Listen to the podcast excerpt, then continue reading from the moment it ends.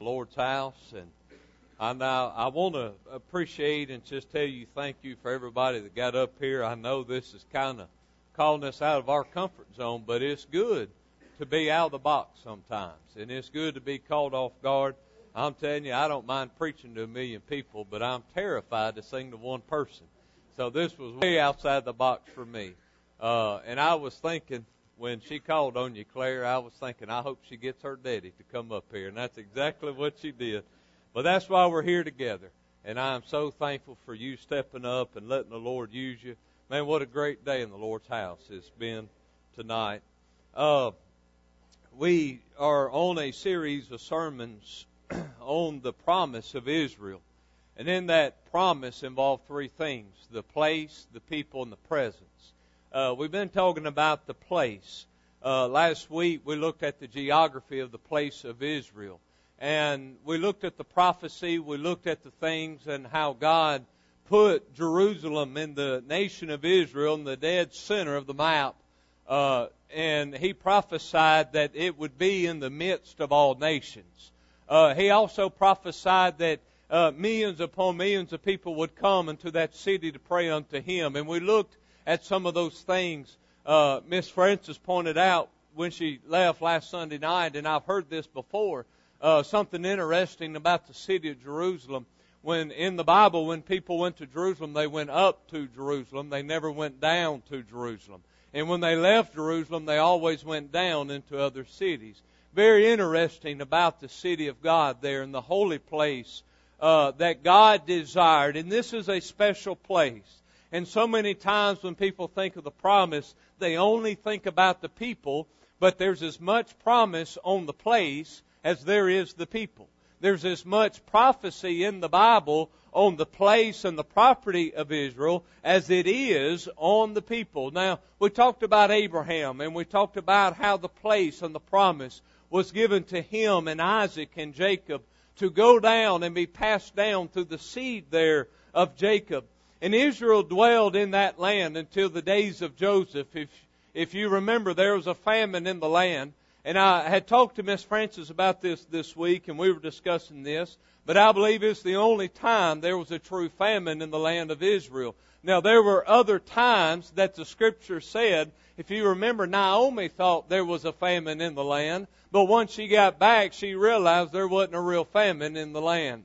But during the time of Joseph, there was a famine in the land, and the nation of Israel journeyed over to Egypt. They spent 430 years in Egypt, 430 years in bondage. If you remember, God prophesied to Abraham that that would happen. And he prophesied that, and they got over in Egypt. And I believe at the end of the day that God got them over there to prove to them of His saving grace. Because for them, for God to bring them out of bondage, they had to go into bondage. And this is a sinful people, and God is trying to show them that He is their Savior and He is their Redeemer. And I believe they went into Egypt.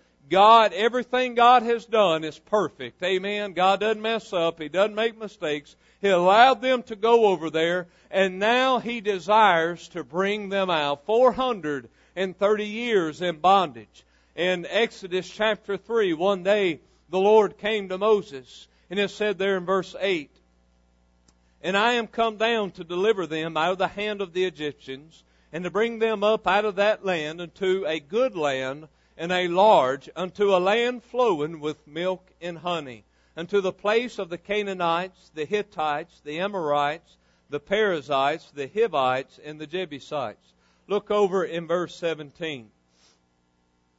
And I have said, I will bring you up out of the affliction of Egypt into the land of the Canaanites and the Hittites and the Amorites and the Perizzites and the Hivites and Jebusites unto a land flowing with milk and honey. Now I want you to go to Exodus chapter 33. Exodus chapter 33 and verse 1. And to get started, I want you to turn with me, but we are going to look at the screen at some of the verses to help us get through this. Exodus 33 in verse 1. And the Lord said unto Moses, Depart and go up hence, thou and the people which thou hast brought up out of the land of Egypt, and to the land which I swear unto Abraham, to Isaac, and to Jacob, saying, Unto thy seed will I give it. Remember, we just read that he promised them a land flowing with milk and honey. Now he's going back once they're in the wilderness, and he's reminding that that place and that uh, piece of property was part of the promise that he made all those years ago.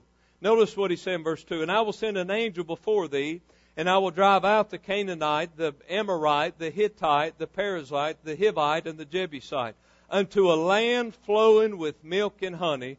For I will not go up in the midst of thee, for thou art a stiff necked people, lest I consume thee in the way. So God reminds them of this place. Here they are, 430 years in bondage. He said, Hey, you have a piece of property that belongs to you. On this piece of property is a land flowing with milk and honey. Right here, God promises them that this will be a place flowing with milk and honey. And he said that this is a promise that was involved in the promise that he gave to uh, Abraham. Now I want you to look in Numbers 13. Numbers 13. Now I don't think I have a slide on that, but look in Numbers 13. And I just want to see some of this in Numbers 13. And God told them about this place. 430 years they've been out of Israel. None of these people have ever seen the promised land. And so they sent these spies into this place of promise. And they heard that this land was flowing with milk and honey. Look in Numbers chapter 13 and look in verse 17. And Moses sent them to spy out the land of Canaan and said unto them, Get you up this way southward and go up into the mountain and see the land what it is, and the people that dwelleth therein, whether they be strong or weak, few or many, and what the land is that they dwell in, and whether it be good or bad, and what cities they be that they dwell in, whether in tents or in strongholds, and what the land is, whether it be fat or lean, whether there be wood therein or not, and be ye of good courage, and bring of the fruit of the land. Now the time was the time of the first ripe grapes. Now look down in verse 26. Verse 26. And they went and came unto Moses and to Aaron and to all the congregation of the children of Israel into the wilderness of Paran to Kadesh, and brought backward unto them unto the congregation, and showed them the fruit of the land. And they told him and said, We came unto the land whither thou sentest, and surely it floweth with milk and honey. And this is the fruit of it. They stepped out and they went to this land merely solely based upon the promise of God. God said that this was a land flowing with milk and honey. They sent in the spies and they spied out the land and it is confirmed that God was right. Who would have thought it? Amen. Who would have thought that God would have been right? But God was right. They stepped out on faith and God provided for them. He promised them a land flowing with milk and honey. A land of milk and honey simply means a land of unusual fertility and abundance. The blessing of heaven, the promised land. The land flowing with milk and honey is a land that is referred to a place that it has bountiful blessings upon that land. There's plenty of food. There's plenty of water. There's everything that a people could have so that they can be nourished by their Lord in that place. And the nation of Israel, that piece of property, became a place, became a land of milk and honey. God promised them that this place will feed you and fill you and nourish you. The spies went out and guess what? God was right. It was a place flowing with milk and honey. Now, what is so unusual about this is because the land of Israel blooms and nourishes the people of Israel, but the climate of Israel is a Mediterranean climate. The climate does not fit this description right here. In fact, the climate there is the Mediterranean climate. And the land experiences long, hot, rainless summers and relatively short, cool, rainless summers, or rainless, excuse me, uh, winters. This piece of property lies in the middle of a hot, arid, and desert like land. In spite of being in the middle of the desert, God puts His hand on this piece of property and turns it into the most fertile land in all of the world. The only way to explain the fertility of this land is God. That God put His hand upon this piece of property and God blessed them. That's the only explanation to the fertility of the land of Israel. If you will look at it today, everybody around Israel, Lebanon, Syria, Jordan, Egypt, they're in deserts. You don't go out and plant orchards in deserts. You don't go out and plant all of these things that they are, have planted today and get a crop like they do today in the middle of a desert. None of their neighbors experience what they experience because of the hand of God. The hand of God is upon the piece of property of Israel. Do you want to know why it is a land flowing with milk and honey? Because God has put His sovereign hand upon that piece of property. God said, I'm going to take the nastiest piece of property and show the people how good and how great I really am. And when you look at the fertility of the land, you can see the greatness of God. In Deuteronomy 28, I believe that's the next slide.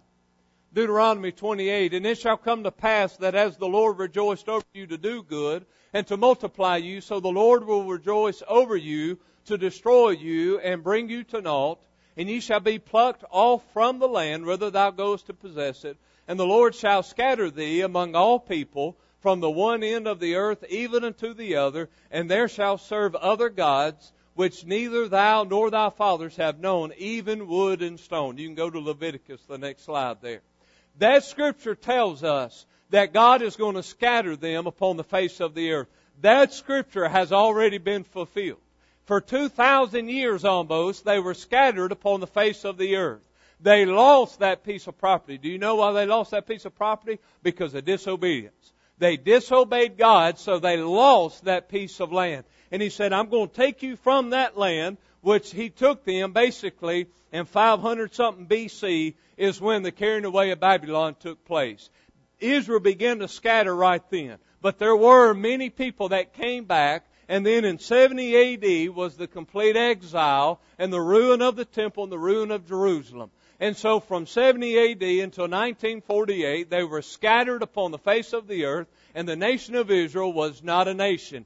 That scripture we just read prophesied that way before it ever happened. Isn't God good? Leviticus 26, and I will, now he talks about what's going to happen to the land when they leave it. A fertile land, okay? And I will bring the land into desolation. And your enemies which dwell therein shall be astonished at it. And I will scatter you among the heathen and will draw out a sword after you, and your land shall be desolate in your cities' waste. Then shall the land enjoy her Sabbaths as long as it lieth desolate, and ye be in your enemies' land, even then shall the land rest and enjoy her Sabbaths. As long as it lieth desolate, it shall rest, because it did not rest in your Sabbaths when you dwelt upon it. And so God said, when you leave this land, this land is going to become desolate again. This is what God's saying. This land will not bloom for anybody but you. The only nation that this piece of property will bloom for is the nation of Israel. And in 1948, when Israel came back and they became a nation, this was a desolate place. It was a mess when they got there. Miss uh, Miss Francis began to tell me she remembered the day, she remembered the news, she remembered the excitement, and she began to tell me about the desolation of that place. And the nation of Israel wanted that so bad, and they got it because God promised it to them. That's how they regained the land was the hand of God. And the reason that it's blooming again is the hand of God. Is the hand of God. And notice that it will not bloom for anybody but Israel. That's God. That's God. Deuteronomy 30. Deuteronomy 30. And it shall come to pass when all these things are come upon thee, and blessings of the curse which I have set before thee, and thou shalt call them to mind among all the nations, whither the Lord thy God hath driven thee and shall return unto the Lord thy God. Listen, shall obey his voice according to all that I command thee this day, thou and thy children all with all thine heart, with all thy soul. Then, that then the Lord thy God will turn thy captivity and have compassion upon thee, and will return and gather thee from all nations whither the Lord thy God hath scattered thee. If any of thine be driven out into the uttermost, outmost parts of heaven. From thence will the Lord God gather thee, and, and from thence will he fetch thee. And the Lord thy God will bring thee into the land which thy fathers possessed, and thou shalt possess it, and he will do thee good and multiply thee above thy fathers. That scripture was fulfilled in 1948. They were scattered upon the face of the earth, and he promised them thousands of years ago that he would bring them again back to the land. 1948, they came back to the land of Israel. Now I want to look at the, the, the promise of the place. Look in Amos 9 there, the next slide. So they come back in 1948 to a desolate land. They have nothing there, and they're having to start from scratch. It says in Amos 9, 13, 15, remember, during the, the stay of their enemies on this land, it's a desolate place.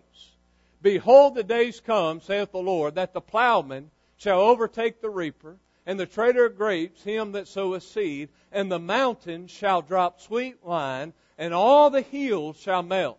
And I will bring again the captivity of my people of Israel, and they shall build the waste city. They will come back from captivity. I'll put them back on this land. They shall build the waste cities. He prophesied that they would come back to a wasteland and inhabit them, and they shall plant vineyards and drink the wine thereof. They shall also make gardens and eat the fruit of them. I will plant them upon their land, and they shall be they shall no more be pulled up out of their land which I have given them, saith the Lord thy God. And so God promised them that He would bring them back and He would bless the land once they got there. And I want you to notice this last part.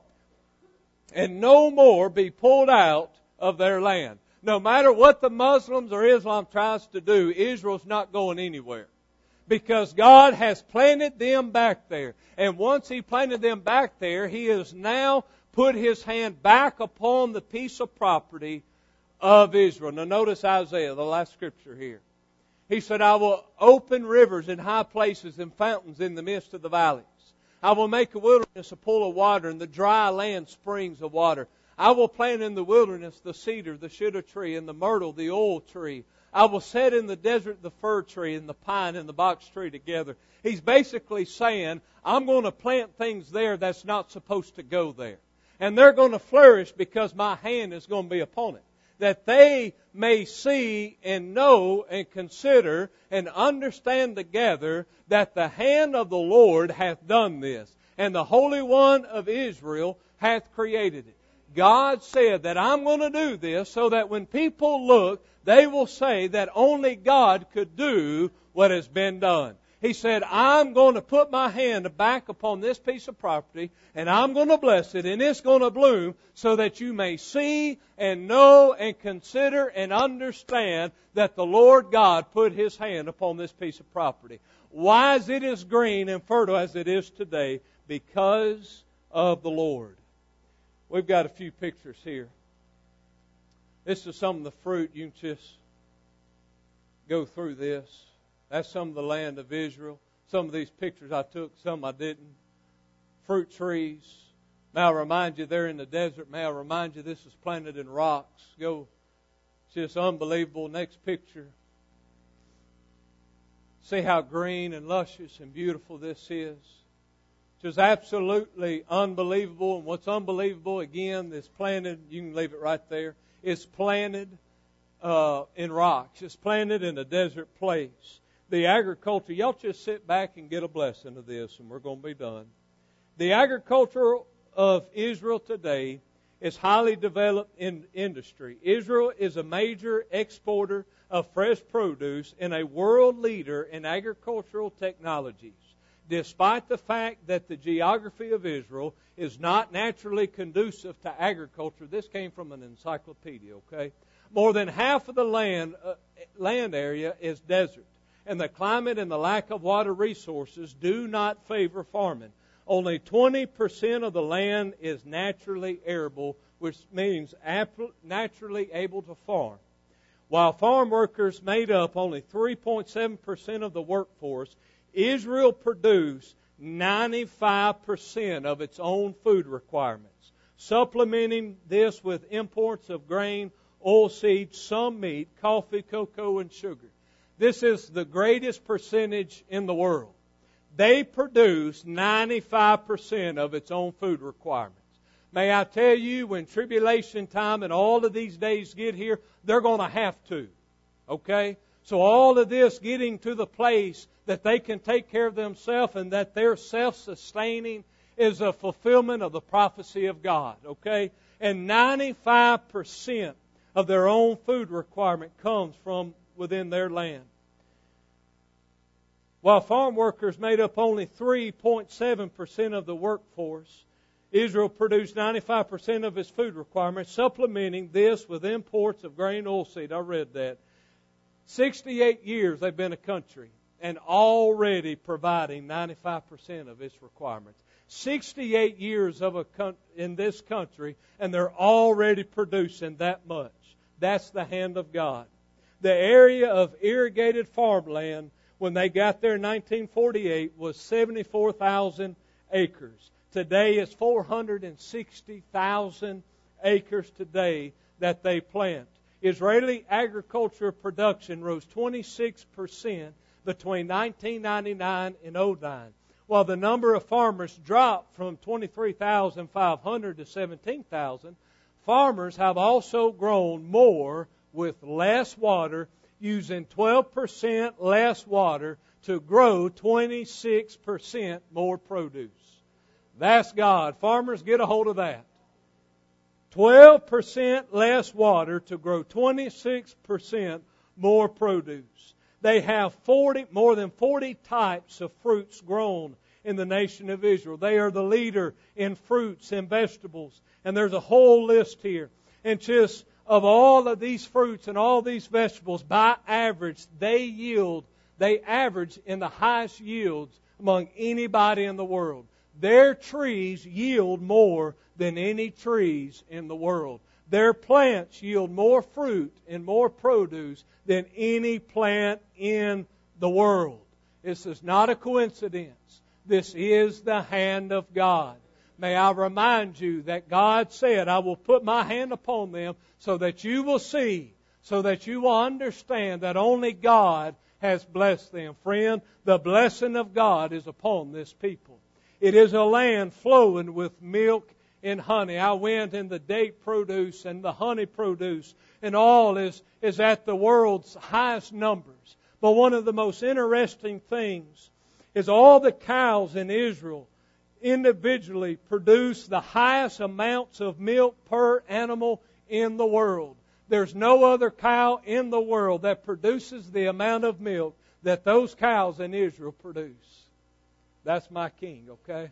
That's my God. Isn't that unbelievable? And they beat us by like 20% when it come to dairy and, and how much a, a cow gives.